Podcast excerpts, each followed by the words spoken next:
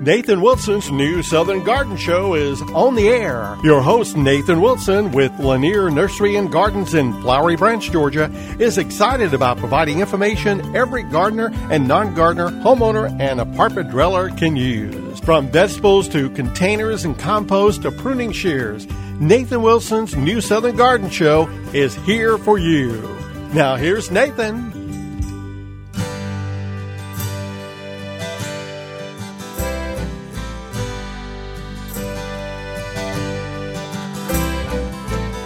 Well, good morning, gang, and welcome to New Southern Garden. I'm so glad that you've decided to um, spend some time with us this Saturday. Of course, it's always a good day to be in the landscape, and if it tends to be, you know, it tends to be a bit uh, nasty. We had some weather this week at my house. It was just a terrible downpour, but it was at night. And then we wake up the next day and boom, beautiful sunshine. But, you know, even on those days that are nasty, it's still a good time to think about being in the landscape. You know, even if the weather conditions are not so conducive to digging or weeding or feeding or just being outside, you know, we're going to come to summer, it's going to be hot. We can use all these uh, inclemental, inclemental, in, inclement, inclement weather days to plan and prepare and maybe just to learn. And today I have a, I sort of want to get a bit personal in a way. Not too personal, don't worry. Just a little bit personal because, you know, in gardening, let me preface preface by saying this. In gardening, the point of gardening, the point of horticulture, and I've said this many times, the point is to create a sense of place. Create a sense of place. Now, what does that mean? Well, it really means whatever you want it to mean. If you want to create a place that feels like Miami, well, use plants that can grow in our area to create a sense of Miami, a sense of place. Now, some places, or rather some gardens, I should say, may feel like a place that exists. Sometimes we have Japanese gardens and we can create a sense that we're in J- Japan, but really we're in North Georgia. Uh, sometimes we may try to recreate a, a meadow or prairie, which, you know, we have some natural meadows and prairies here, but really we're a forested area. Uh, the, the meadows and prairies we have here are because people are mowing, keeping trees at bay. But maybe we want to have that sort of Midwest prairie feel. Create an atmosphere that makes you feel like you've gone off to the Midwest, but you're here nestled in the beautiful Northeast Georgia. Now, some places, though, some gardens can create a sense of a place that doesn't necessarily exist. You know, you may call this like an eclectic garden, maybe something that really represents your personality. But when people step into it, they feel like they're at a place, um, or in a place, I should say. Now, the the last thing, of course, would be that um, a sense of place can be your own style, or it can be pulling from a style somewhere else. Now, a, a vegetable garden, okay, a lot of times a vegetable garden uh, is, we tend to think is just productive. We're going to put plants in rows and we're going to try to produce the biggest tomatoes we possibly can. But a tomato, a, a tomato garden, a vegetable garden can feel like a place. It can have its own personality. It can have its own sense of place. So whether you're trying to landscape your front uh, beds right outside your house, or whether you want to create a very um, uh, quiet spot on the backside of your house, maybe surrounded with some uh, privacy screens or hedging or something, or, or maybe you want to have a very open, a very open landscape. All of these factors help to create that sense of place. So, place is very important when we think about gardening in general. And we don't always think of it first, we just think about the plant, right? We think about the beautiful individual plants. But I want you to think think back. Sometimes when I give talks to garden clubs and master gardeners groups, uh, I'll I'll start no matter what the topic is. I'll start talking about place. And one of the first questions I ask is, you know, close your eyes. Close your eyes and think of a place you remember growing up. Maybe you grew up, uh, maybe you didn't grow up here. Maybe you grew up in, in a city. And your sense of place, your idea of that place, that, that memory, maybe a, a patio with a few potted plants. And that can very well be a garden, a garden of its own. Maybe, like, well, for me, growing up, the place I think about is the woods in the back of my house, my childhood home. So we didn't own the property in the woods, but you could venture into it. And I remember these ancient trees. Yes, there were oaks. Uh, there were there were some maples sort of along the edge, and there were pines going eh, right on the edge of the forest going in, particularly like where our our house had been cleared a bit and pines had started growing. And some ancient pines were there that were left behind. Thank goodness the uh, construction crew did not demolish every tree and just flatten the earth. No, uh, the topography was pretty much kept the same. The house was built on a basement, uh, so we didn't have, we had a lot of old trees, which was great growing up. And so going deeper in the forest, though, there was a stream, and along the stream, there were very old, very ancient beech trees, American beech trees. Now, the beech trees grow wild. They did in my backyard growing up as a kid. And so, one of the most important places to me is the woods because that's where I would go often as a kid and look for salamanders under rocks in the creek that ran behind uh, the house there. But I remember these beech trees and these this glorious gray bark they had, and just this the thick, sinewy uh, trunks that were obviously very strong trees and very old trees. So think of a place that you remember. You know, maybe you want to bring in a, a sense of that place into your own landscape, and you very well can. So, another place that's important to me, now here's the personal part of the story today, is my grandmother's house. I called her Granny. So, at my granny's house, she lived in downtown Gainesville, um, uh, sort of off of one of the main highways there. And, uh, you know, it was, a, it was an older neighborhood. Those houses were built in the 50s. Um, she actually lived in the house that her mother and father moved into when they left the country. I don't mean the country U.S., I mean the country uh, out in the uh, rural areas of uh, northern Hall County. And so, uh, growing up as a kid, she came from sort of a cotton farm. Um, the, the, her parents were sharecroppers. She was born in the 30s, right after, well, during the Great Depression, but before the uh, World War II.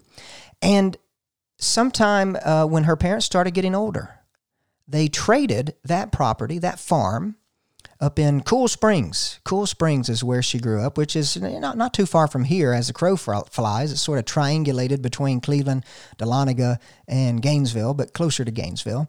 Well, anyhow, they just left. She said they didn't tell, her parents didn't tell any of the children that they had left. I mean, the children were grown and had, you know, been married and, and moved out of the house. They just left because they knew they were getting older. They wanted to be closer to the city where there was a hospital and, and doctors and et cetera, et cetera. So they found this little, they traded their property up there for a small house. I mean, probably not even 30 by 30, but a very small house, two bedrooms. Uh, and I don't even know. Well, I think it did have, I think it was one of the first builds over in that area that had plumbing. So they went from an outhouse to uh, an indoor bathroom. But uh, so, anyhow, she, her mother lived her life out there. And then my grandmother purchased the home from the estate and uh, the family, and she lived there.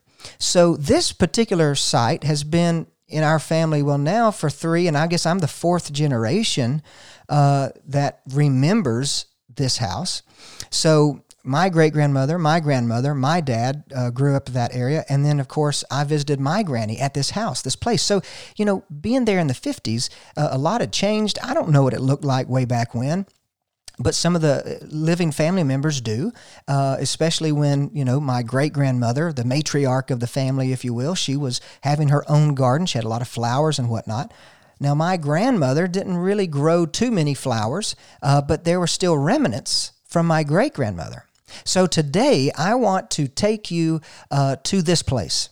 I want to take you to this place uh, plant by plant. Actually, we're going to talk about seven plants, and these are still, some of them are old and some of them are newer plants uh, that me and my granny worked on uh, before she passed away. But I wanted to take you through this place that I remember growing up as a kid. It's very important to me. Uh, and give you maybe a sense of this place just by talking about the plants.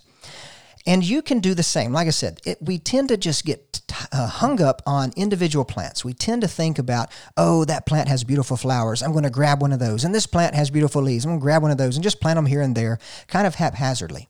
Uh, but if we think about we're trying to create a sense of place, um, then putting the plants together in a certain way can help us to achieve that atmosphere we're, we're feeling. Now, like I said, my grand my granny was n- by no means a, a gardener per se, uh, but she did love plants. She did love growing things. Her and my grandfather had a big garden in the backyard there, and I've mentioned before they had a big garden up here in Cleveland uh, where he had a place uh, where he grew up. So they had two big gardens. They loved to do vegetables and all that, uh, but these plants that are in her landscape have become quite important to me. Why?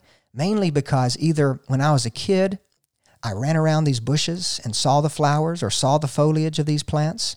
Number two, some of these plants that we're going to talk about today, I helped plant. Uh, her, me and her would select, or she'd tell me, "I really want some of this or that," and I would go get it and bring it back and plant it for her. And uh, the last thing is when she was, you know, uh, couldn't couldn't do much outside, uh, I would go and prune her roses, for instance, prune her shrubs, and she she was pretty like if she was still living, probably this time of year, she'd be calling me every other day saying, You got time to come prune these roses? Isn't it about time to prune these roses? I do miss that. I do miss those calls to uh, come and do some landscaping and some um, shrub maintenance at her place. But uh, I actually still continue to do that because we, we still are, are, holding on to her place just, just, just for a bit longer, you know. Uh, when someone passes away, uh, you know, plants, they come and go. People, they come and go this is this is life. This is living organisms, right? But the things they leave behind are, are just things.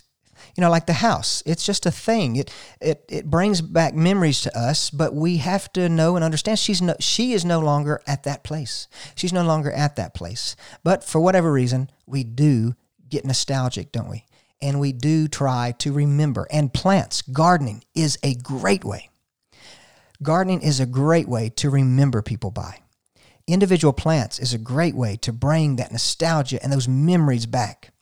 I think that uh, for for folks who have family who you know planted certain things, roses, camellias, uh, whatever.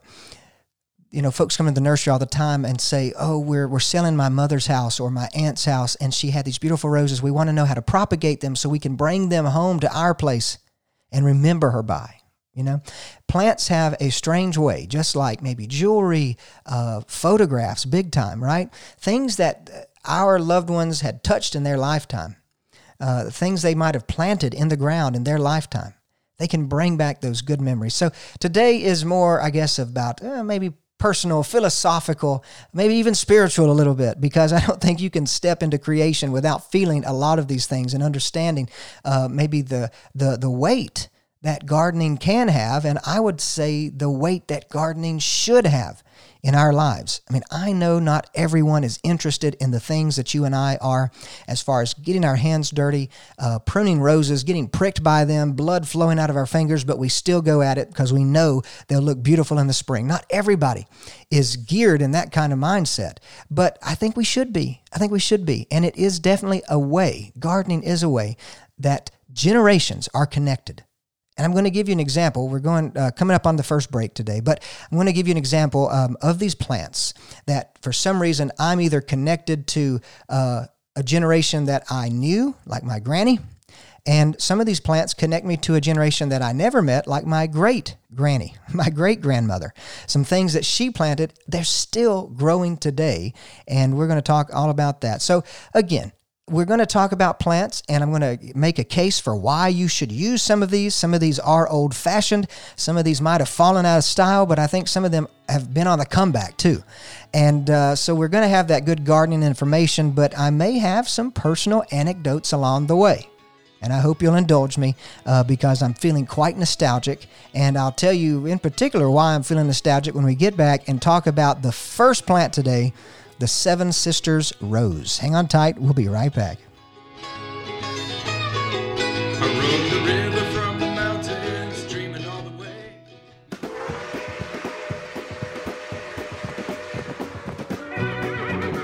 Hey gang, do you sometimes feel like you are riding a lonely trail while gardening, all alone with no one to join in the fun? Well, join the new Southern Garden community today and find peace of mind by sharing your experiences, whether they be poor ones or successful ones. New Southern Garden is on Facebook and Instagram, so I'd love for you to friend, follow, like, share whatever it is we're doing these days. Also, you can check out our website at newsoutherngarden.com where you can not only find every episode of the show ever, but you can also send us a question via our Contact Us page. It's never fun gardening alone, so get social with the New Southern Garden family and let's grow well.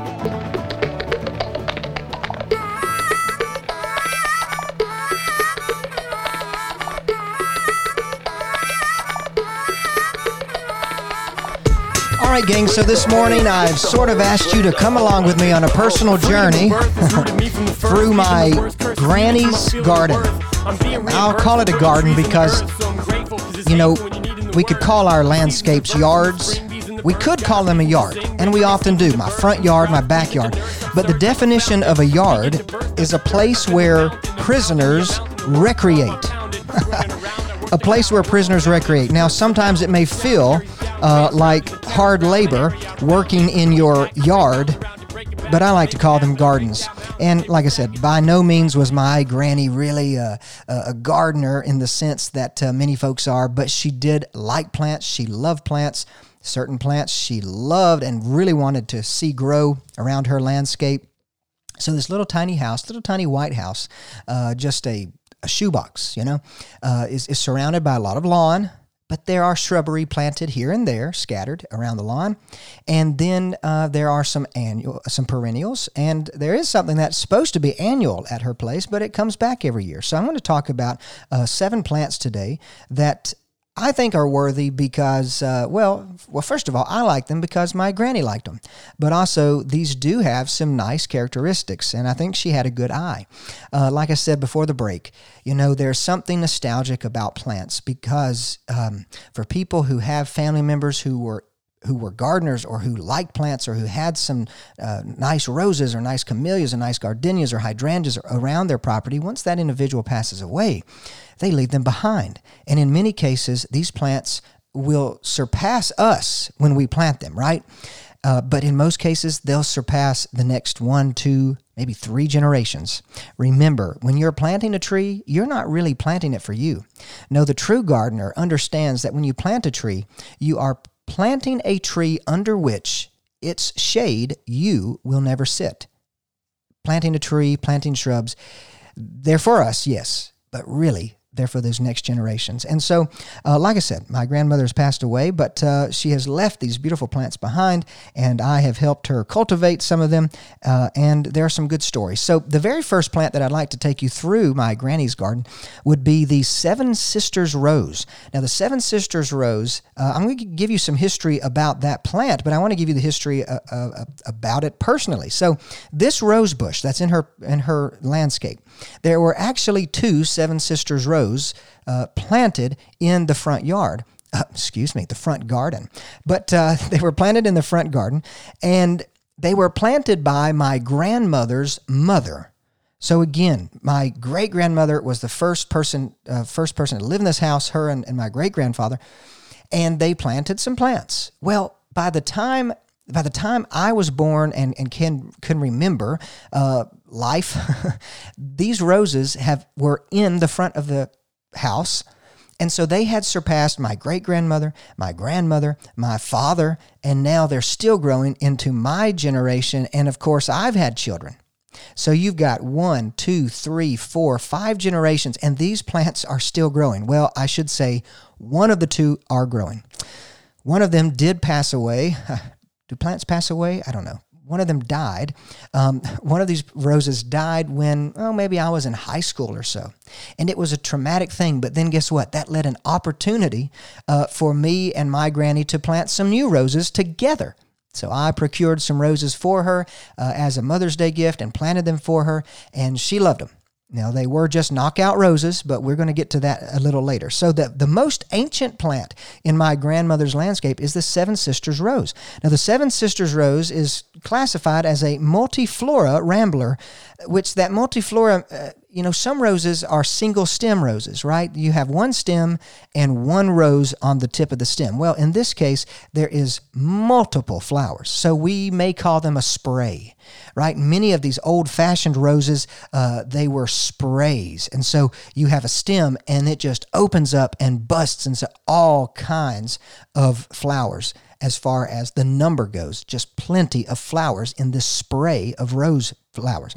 Now, the Seven Sisters was introduced a long time ago in 1817. It was introduced in Britain, but it uh, traditionally is a Chinese type rose uh, by a man named Charles Greville. Charles Greville. Now, the cool thing about the Seven Sisters Rose, and probably one of the reasons why it's still growing after five generations of my family, is that uh, it tolerates poor soil. It can handle some shade. These plants are in full sun uh, and in, in pretty good soil, but it's a tough rose. It is a tough rose. So it did gain some popularity because it's so tough, and it migrated across the Atlantic Ocean from Britain into America and now has spread all across the continent into the West as it was settled uh, through the 1800s and early 1900s.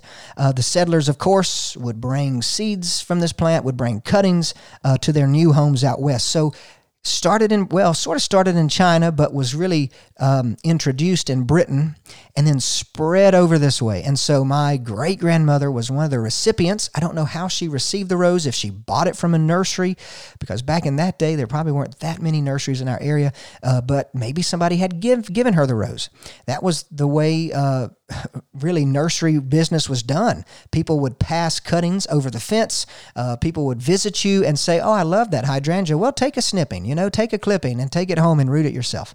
So this particular rose is hardy to zone six, so we have no problem growing this rose here. Uh, some of our friends much north of here may have some difficulties, but we have no problem in our zone uh, seven because it can be sensitive to cold. And I will say that uh, it needs to be sheltered from wind. Even these roses, being in an exposed area at my granny's house, they sometimes overwinter. The stems will dry out and we have to cut them back pretty hard. Uh, but it can become a rambling type rose. It can climb over a fence. As a matter of fact, if you let this Seven Sisters rose climb along a fence, then you will probably have the most blooms possible because that horizontal branching, the horizontal branching of this plant along a fence receives more light, and more light means more energy for the plants, which generally means more energy more flowers. So they can become quite tall, especially since they ramble. They could climb up to maybe 20 feet if they're growing in a tree or along a, a a post of some kind, um, and sometimes can grow, uh, but but usually are shorter than that. This one in particular stays pretty short because, well, me and my granny pruned it together, and I continue to prune it, and so that keeps it more like a shrub rose. So very easy uh, to be a shrub rose if pruned, but no problem being on a trellis. Uh, if you have an arbor or something, you can do that uh, easily with this plant. Now this rose is not necessarily a determinate rose. Now, a determinate rose, like a tomato, you know, the tomatoes come in at one time, but determinate plants uh, will set their buds from last year. Or when we talk about shrubs, they'll set the buds last year and bloom in the spring, and then they may not bloom in the summer on new growth. So they're sort of blooming on that old growth.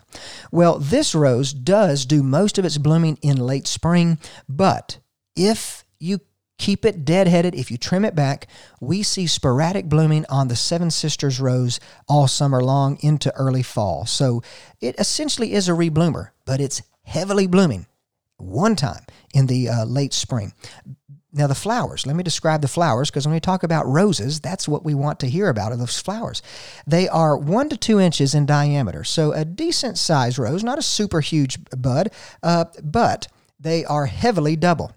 Now, you hear of double roses, but what is a heavily double? Well, a heavily double rose would mean that there are more petals than usual for a double flower. You know, a single rose may have six petals, double rose may have at least 12, but a heavily double, these suckers just packed full of petals. So it looks like a little pom pom ball of beautiful red petals, if you will. Now, of course, uh, there's really not much of a scent to it. um, to this flower uh, that I've noticed myself, but uh, that could you may have to get up real close or something.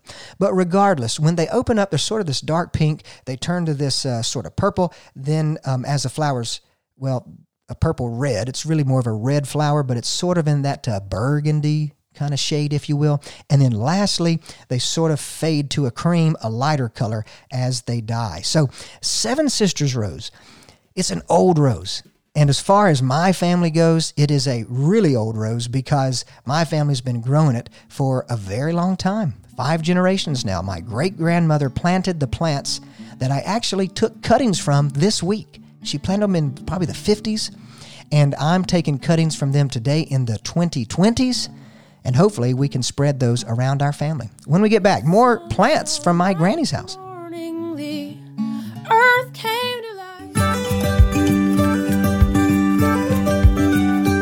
Nathan Wilson's new Southern Garden Show is on the air. Your host, Nathan Wilson, with Lanier Nursery and Gardens in Flowery Branch, Georgia, is excited about providing information every gardener and non gardener, homeowner, and apartment dweller can use. From vegetables to containers and compost to pruning shears, Nathan Wilson's new Southern Garden Show is here for you. Now, here's Nathan.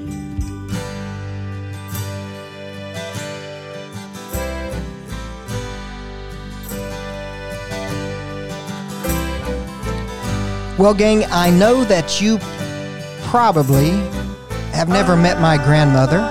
You know, there may be some cases where you happen to know her, but we don't realize we know the same person, you know?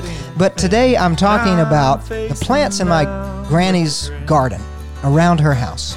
And mainly because, um, you know, it's when we talk about remembering things, remembering people, having memories, etc what we tend to plants are one of the things that help us to recall those memories, to sort of be nostalgic, if you will. And this past week, I was in my granny's landscape. Of course, she doesn't live at the house. She's no longer there, but the memories are, and the plants are there. And I'm taking cuttings from certain plants that I want to uh, propagate, make sure that we carry on into the future generations, be able to bring them out to, to our landscapes uh, those of us who are left behind here. And so uh, I don't know if that's something you do or have thought about, but maybe propagating or transplanting plants from an old landscape that you have a uh, connection with. That can be a very beneficial thing for your landscape and really for the value you have in your landscape having something that reminds you of somebody who may not be here any longer is a good thing. And so, gardening, again, Gardening transcends one generation, right? There are plants like we just talked about, the Seven Sisters rose that my great grandmother planted uh, in the 50s. It's still growing today, and hopefully we can keep that lineage going by propagating it. Um, but I mean, since my great grandmother, there's been five generations in our family down to my children. That's a long time for some living creature to endure. So, with that in mind, you know, these plants, they help to connect us. They help to bring us together, maybe with generations we've never met. And think of it this way plants can help us, can help the future be connected to us, even though the future may have never met us, right? Okay, so enough about that weird time travel, but. Uh, we need to talk about some more plants in this landscape because the next plant that I want to talk about in my granny's landscape, and you know, these are plants that help make her her place feel like her place because they've been there for a long time, is the aucuba. The Aucuba japonica, that's its botanical name. Most people call it Aucuba. Uh, it's a wonderful name. It's just easy to say, Aucuba, but it does from, come from Japan, and it is a large evergreen shrub. It's a large evergreen shrub that does very well does very well in the shade. It can grow in the sun, and I will tell you that this plant sort of grows in too much sun at my grandmother's house. And I'll tell you why. Because if the aucuba, if the aucuba grows in too much direct sun, then in the summer, the very tips of the plant whether it's one of the green variety of foliage or whether it's one of the variegated varieties of foliage, the tips of the plant will look like someone put a torch to them and they are just crispy, dark black. They're just burnt. It looks like they're burnt. Now, it does not harm the plant, but it does make the plant look a little unsightly because you have this beautiful, gorgeous, large foliage, whether they're dark green or variegated, and then on the tips, you've got this burned back, just uh, uh, sooty colored twigs on the tips. And so that is one of the strange things with aucuba. It doesn't mind being in the sun, but just expect those tips to be sort of burned back. Now, like I said, they're a large, thick evergreen shrub.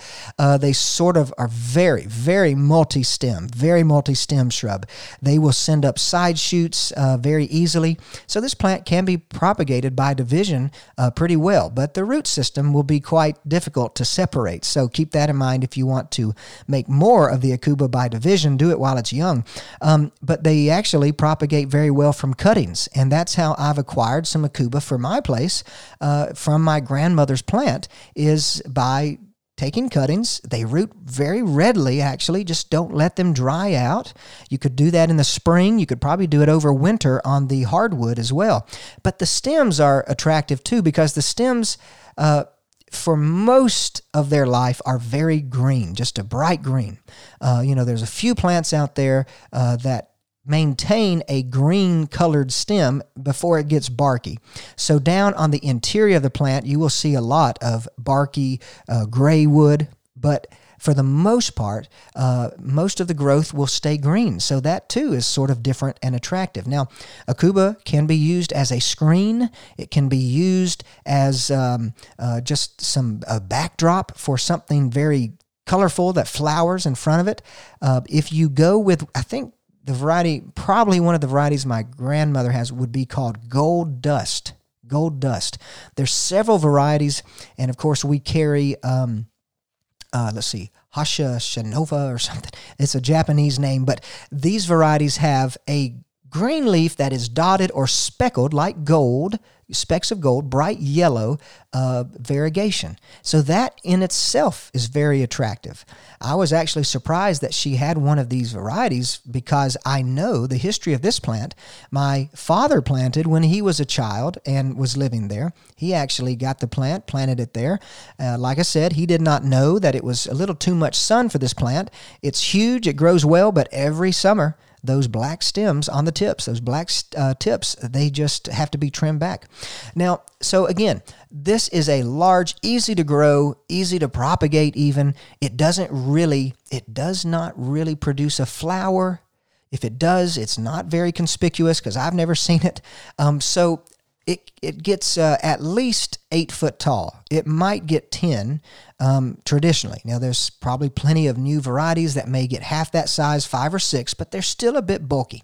So put them on the background, put them where you want to screen something that may be sort of shady.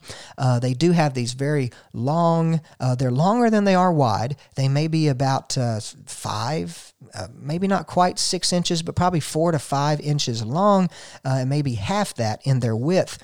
But regardless, I've always enjoyed it, may, mainly maybe because it was growing in my grandmother's landscape. I mean, that would have been one of the first plants that I knew because it was right there on the corner of the house. We'd run around it, we'd, we'd run to the back of the house and get hit with the branches in our face, you know, as kids. And then when I go to the University of Georgia and study plants, Aucuba is on our list. And I said, wow, I can finally give this plant a name. I didn't even know what it was called, but that plant had been growing all along since my dad planted it, probably in the 70s, uh, in my grandmother's garden. So, Aucuba, look into that one. Now, I'm sort of going through these plants as chronological as I possibly can. So, the next plant that was probably introduced to her landscape is something called four o'clocks. Four o'clocks. Now, four o'clocks are generally treated like annuals, but they create underground these very tuberous roots that in our area actually overwinter or have been overwintering in her landscape every year. She would call them taters, right? So they look sort of like potatoes. But uh, she said, you can dig out some of them taters and take them home and they'll produce a new plant, you know? So I did that plenty of times. But the four o'clocks is an old fashioned plant. It's, it, it's called four o'clocks because um, the flowers tend to open up and bloom late afternoon. So you in the morning you have tight flower buds, but then all of a sudden, when you get home from work in the summer, boom, you have these beautiful trumpet like flowers. Now, hers happen to be sort of a pink magenta, but there are plenty of four o'clocks, and generally you can buy these uh, on a seed rack and they germinate quickly. And in one season, they're blooming. They're probably up to waist high by the end of summer. Um, they pretty much bloom all summer at my granny's house. They, like I said, treated like a summer annual, but in our zone, I am finding that uh, we can sort of treat them like a tender perennial. It might come back year after year. And the stand that Granny has at her place has just bloomed. It's sort of along the uh, right side, the west side of her house, uh, in this long border. She has edged with some timber, and they, you know, right now there's nothing but in the spring and summer, that that that border will just flush up with those four o'clocks. Um, they have a dark green leaf. I should probably talk about the leaves. Uh, sort of a uh, triangular shape, a rounded triangular shape leaf, if you will. Uh, but the foliage is nice. It does give you that kind of tropical, that tropical feeling. And so you could use something like four o'clocks in a tropical like, tropical ish garden, if you will. Um, but again, easy to propagate because you can save the seed, they will reseed if you let them fall, that's for sure. But also, I'm finding that the taters, like Granny called them, those uh, swollen roots, the bulbs, if you will, underground, uh, can be lifted uh, and transplanted, but they tend to uh, regenerate no problem unless we did happen to have a extreme, extremely cold winter. So check out four o'clocks. They're blooming at late afternoon when you get off of work, four, five, six o'clock, and they will fill the air with that sweet fragrance, just a nice soft fragrance. Um, that hey, why not grow some plants that not only look pretty but smell pretty too? All right, now the next plant this next plant uh, was actually planted by my uncle, my um, granny's oldest son. Now, he passed away before she did. And that was a tough time for our family. That was a tough time for our family, especially for her, because of course it seems unnatural. It doesn't seem right. Like Granny said, it's not right that um, a mother or father should have to bury their child. But before he passed away, he brought a Chinese snowball bush, which is in the viburnum family. He brought a Chinese snowball bush to her house and planted it sort of to the left side, kind of near that aucuba, if you will, uh, that we were talking about, but uh, sort of near the aucuba. Uh, the aucuba's on one side of a picnic table, and the Chinese snowball bush is on the other side. So that picnic table is well balanced with some horticulture. But the Chinese snowball bush is a very old fashioned plant. If we made a list of old fashioned plants, snowball bush would fall into it. Now, we tend to call them viburnums today uh, because I guess we're learning more, right? But uh, viburnums uh, are there's some native viburnums, there's viburnums from China, viburnums from all over the place. But this viburnum is pretty unique because it probably has one of the most impressive blossoms. Now, the individual flowers are packed together in a snowball. That's how it gets its common name, the snowball bush. They're pure white, maybe creamy white sometimes, but a lot like a hydrangea flower, right? Just a big mop, a big round snowball of fluffy white petals. Now, with that in mind, this particular snowball bush only blooms once a year.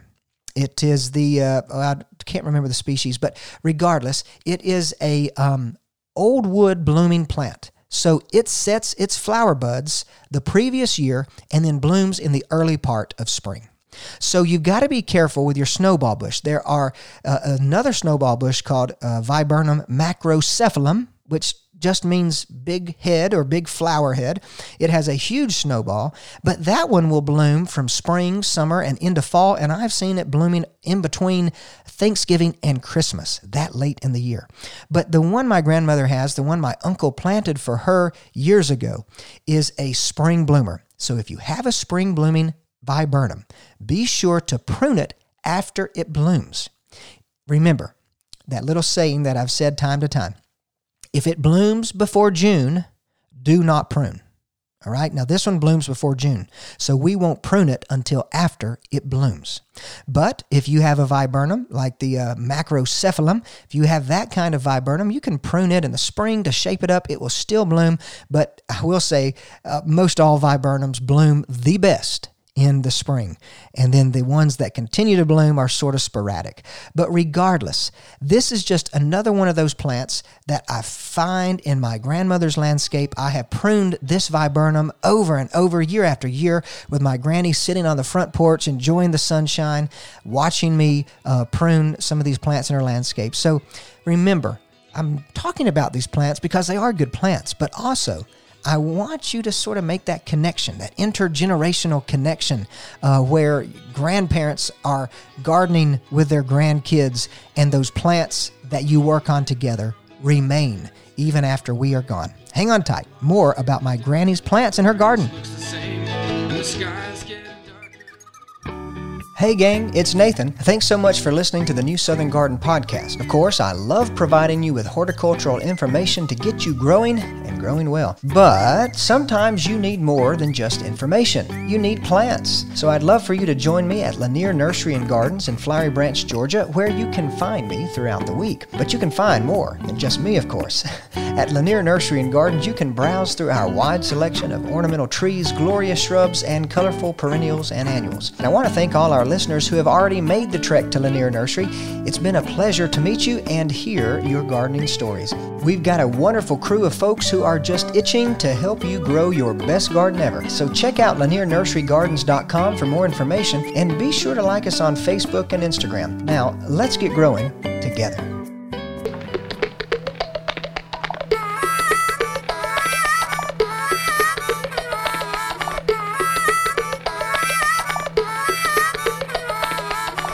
Well, gang, if you're just joining us, I want to let you know that today we're essentially talking about place. We're talking about creating that sense of place in your landscape, or maybe just recalling places of your past, places that you remember, whether it's where you grew up and the landscape there, or maybe like I'm talking today about my grandmother's landscape because I spent a lot of time there as a kid, and of course, as a, uh, a teenager, if you will, starting to drive, I could take my grandmother places, and then of course, in the last few years of her life, I was uh, helping her, taking her to church, and, and going out to eat with her, uh, just me and her.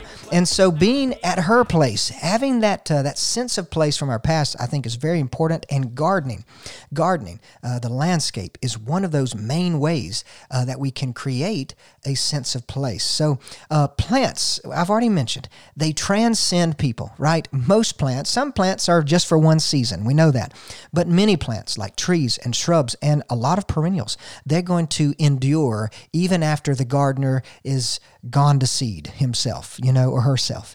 After the gardener has gone to seed, some of these plants will still be blooming. And that is the case at my grandmother's house. Some of these plants, like we've talked about, they uh, were planted before my grandmother, and her mother planted them in this uh, in this garden. So it's it's a interesting concept that I hope I'm uh, getting across well that uh, gardening transcends time, transcends generation, and it helps to connect older generations with newer and future generations. People who may have never met each other, like I never met my great grandmother. I've sort of met her through some of the plants she left behind. Now, the next uh, plant that I want to talk about that's pretty prominent in my granny's garden is azaleas. Azaleas are, of course, the classic southern plant, right? We grow all kind of azaleas. Uh, the Masters, uh, where the golf course is, right, in Augusta, there are azaleas all over the place. And that's very iconic for the South. And one of the reasons is because azaleas, um, some of them may not be as cold hardy as others, but the evergreen types that particularly come from China, Japan, parts of Asia, they've been hybridized just like roses have been hybridized, just like camellias have been crossed and bred. And so we've got these beautiful selections now. And my grandmother was always interested in new things, okay? I'm talking about a lot of old things today, but at the time, there was this really new azalea called the Encore azalea when when my grandmother discovered the encore that you know you don't just get spring blooms no, the Encore Azalea gives you maybe late summer, uh, well, spring, late summer, and fall blooms. She just had to have some. So I'm not sure how she acquired these. If she went out and bought them herself, I think that my um, my uncle, my uh, my my aunt's her my my grandmother's daughter's uh, husband i think he went out and maybe brought them in. But the encores were very uh, attractive to her because of that multiple blooming period. And uh, multiple or se- multi-season azaleas are definitely something that you may want to integrate into your landscape because again most of these azaleas, especially the encores, they're going to be evergreen, so that's checking that list off. They can be near the house and look good all year because they have foliage all year. But again, you get that spring bloom which is a big flush of flowers, and then later you get sort of trickling some some blossoms in summer, and then another pretty good show in the fall. All right, so with the encores, something you can integrate into your landscape. But encores aren't the only reblooming azaleas. I'll give you a good example of one we carry at Lanier Nursery and Gardens, where you can find me throughout the week in Flowery Branch, Georgia. That is the uh, Flame Creeper azalea. It's not an encore, but it blooms. Uh, maybe better than an encore. It only comes in that one color, that flame creeper color, which is sort of a, a hot red orange, if you will. Beautiful flower, though. Uh, maybe it's uh, too too bright of a color for every space, but it gets wide, but not very tall. Maybe 24 to 36 inches tall, but it gets much wider than that, so it can fill a space, and it's sort of like a ground cover shrub, if you will. Uh, they have small leaves, and usually azaleas that have small leaves also uh, stay small in stature. So that is another plant that was recently, more recently introduced to my grandmother's garden, her landscape, is the Encore, the reblooming azaleas. She just absolutely loved those. Now, I told you about the Seven Sisters Rose. The Seven Sisters Rose, her mother planted. And I told you there were two of them when I was a young child. Well, as I got older, one died and only one survived. So it's still surviving today. But when that one died, I said, you know, Granny, we need to have your own roses. You know, these were your mother's roses, but let's have your roses. So I went, and at the time, the double pink knockout rose was pretty brand new. All right. Double pink knockout rose was pretty brand new. I probably don't have to go into details about the knockout because you probably have some or familiar with them. They're sort of falling out of favor now. But I will mention that uh, the nostalgia there one day she was there. I brought the roses over for a Mother's Day gift. I planted them. We prepared it, fertilized them. I pruned them ever since, and she would just call me all the time this time of year. When are you going to come prune my roses? When are you going to prune my roses? So um, the thing though is I've noticed this year that the knockout that is out there, the not the pink double, is succumbing to the rose rosette virus, the rose rosette disease, and it is a virus. And the only recourse for this kind of disease is to remove the plant and either burn the plant, get it out of there. Um, take it to the landfill, just let it dry out something because as long as that tissue is living, as long as the plant tissue is living, the virus will be harbored. And it moves around by a little insect called a thrip. So the thrip carries the virus from one plant to another. And we're seeing it all over the place, folks, especially in subdivisions because it comes in on one plant. And then pretty soon, over the course of a few years, that virus is infecting all the roses, particularly these knockouts. But if you want to protect some old fashioned roses, some heirloom roses, some things you may not be able to find, like my granny's Seven Sisters rose, we're going to remove this plant. It's going to have to go. So that's just another case of time changing everything. Plants come and go, plants get diseased. They've got to be removed or treated. In this case, viruses, usually the plant has to be removed completely. Now, the last little plant that I want to talk about is the Miss Huff lantana. All right, so probably just a few months before my grandmother passed away, we had just opened the nursery. We just opened the nursery. And actually, we had just started this show on WRWH. We called it Let's Get Growing, but she would listen to it uh, every Saturday, and she loved. Even in the hospital, uh, when she was in her last couple of weeks, she wanted to listen to the program. But regardless, um, before, before, a few months before her death, she wanted me to find the perennial lantana her and uh, her her niece. They wanted perennial lantana and of course the celebrity perennial lantana is miss huff. They're herbaceous perennials. So they die back to the ground in the winter and then they spring up from the root system with brand new stems. And folks in one season miss huff can become like a shrub. So i told granny that. I said granny i said um, i said uh, you know these plants are going to get huge. You got a small space. I said, you don't need as many as you want. She wanted like six or eight of them. I said, you only need like probably two or three. She said, no, no, no, no. And this was before she got sick, But I remember her saying, I don't have time to wait. Put them in and put them tight, put them close. So they grew that uh, spring, and of course, she passed away in August. But that summer, she was able to enjoy that perennial lantana. And I'll tell you what, she wanted it because it came back year after year. And you know, that was the last year of her life, the last few months of her life. And she didn't get to see it come back. But guess what? I do. I get to see it come back. And every time that I trim it back, I trim back those uh, dry stems, trim back the dry stems, you know, late, late winter, early spring. I'm just waiting for those buds to come out. And every time it buds out, and every time those new stems come out for this year, I'm reminded of that little sweet lady who sat on the front porch watching me plant them. And she wanted to see those beautiful lantana flowers. So, gang, let plants connect us to the past, future, present, everything. For New Southern Garden and WRWH, I'm Nathan Wilson, hoping you stay well and grow well. See you next week.